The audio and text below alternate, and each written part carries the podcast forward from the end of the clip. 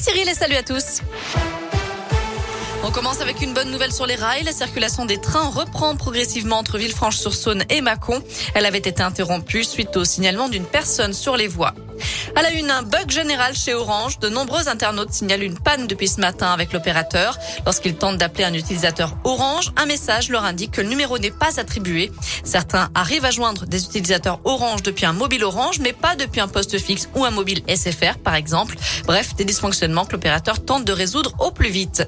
Dans l'actu également, la colère des AESH, ces accompagnants d'élèves en situation de handicap se mobilisent aujourd'hui partout en France pour dénoncer la dégradation de leurs conditions de travail et réclamer plus de moyens, de meilleurs salaires, la création d'un statut de la fonction publique et des recrutements massifs. Plusieurs rassemblements ont eu lieu ce matin dans la région. Il en a un autre à 15h cet après-midi devant le rectorat de Lyon.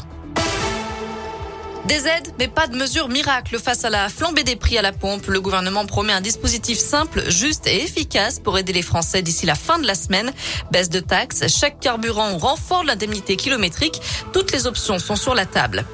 Faudra-t-il le pass sanitaire cet hiver pour profiter des remontées mécaniques dans les stations de ski?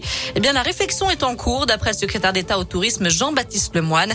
Notez que l'Assemblée examine justement le projet de loi de vigilance sanitaire aujourd'hui. Le texte qui prévoit de prolonger le recours au pass sanitaire en cas de besoin jusqu'au 31 juillet prochain. La campagne de vaccination contre la grippe saisonnière débute vendredi. Le gouvernement a décidé d'avancer la date pour permettre au public fragile de se protéger le plus tôt possible du virus. Ça concerne les plus de 65 ans, les femmes enceintes, mais aussi les personnes atteintes d'asthme, de diabète, d'insuffisance cardiaque ou du sida. Tous les soignants sont aussi concernés. il n'y a aucun danger à se faire vacciner à la fois contre le Covid et contre la grippe. Il faut simplement recevoir chaque piqûre dans un bras différent. Les Français non prioritaires, eux, devront attendre le 22 novembre. Un mot de sport avec du rugby et un coup dur pour la SM. Sébastien Bézi sera éloigné des terrains pendant deux mois. Le demi-mêlée clermontois s'est blessé samedi contre Montpellier. Il souffre d'une entorse ligamentaire au genou droit. En basket, des nouvelles de l'ancien joueur de la Gielbourg, Zach Picoc. Après un départ avorté au Mans, l'ancien capitaine de la Jeu s'est engagé avec Fausse Provence, promu dans l'élite.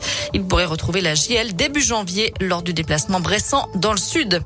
Enfin en foot, troisième journée de la Ligue des Champions. Le PSG en tête de son groupe affronte les amants de Leipzig ce soir.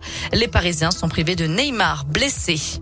Voilà pour l'essentiel de l'actu de ce mardi. On jette un œil à la couleur du ciel pour cet après-midi. Pas de changement, hein. pas un nuage à l'horizon.